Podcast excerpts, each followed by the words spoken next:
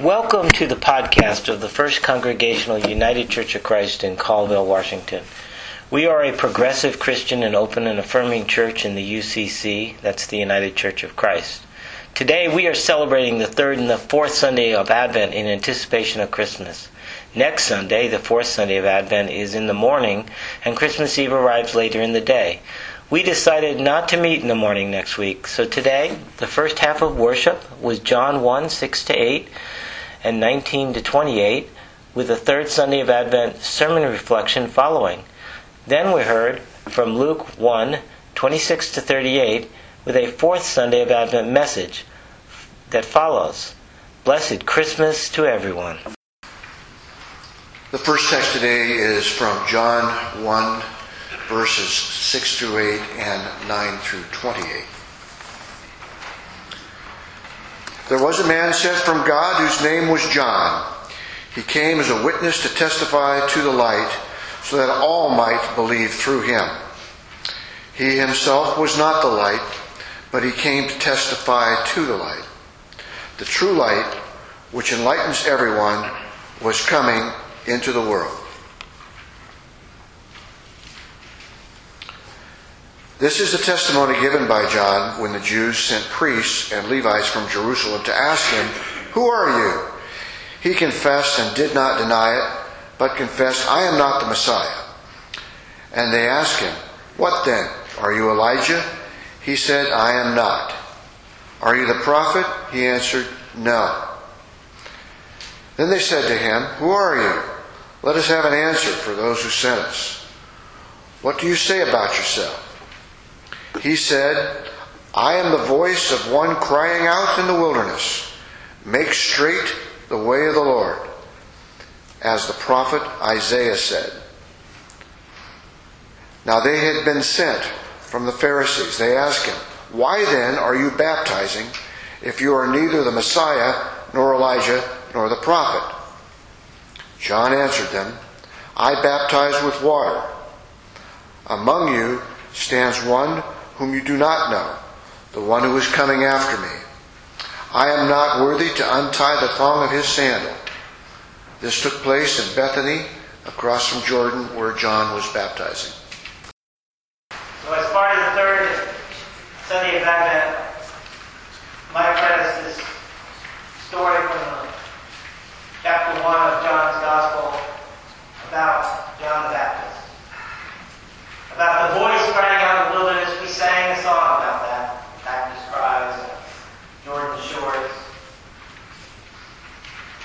I think we all probably know the story of how that happened and this interesting person, John the Baptist. What I'm keying on today is voices. How do we know John the Baptist type person walked in here right now with the voice and a message from God? How would we recognize it? Would we think he was crazy, or he was he or she was saying things that uh, very different than what we have learned? Would we be able to hear the voices? I think one of the themes of this Advent time going into Christmas as we prepare to, to gleam into the, the crib and say, what do we see? What voices are we hearing? We'll hear in a few minutes about Mary's hearing the voice of an angel. Albeit, fourth Sunday of Advent. Coming real soon. But how do we know? How do we hear the voices? And it's over talked about now, but with every craziness going on on social media and Facebook and Twitter and how people use it, it just seems like the voices are crashing all over the place, does it not? How do we hear the voices?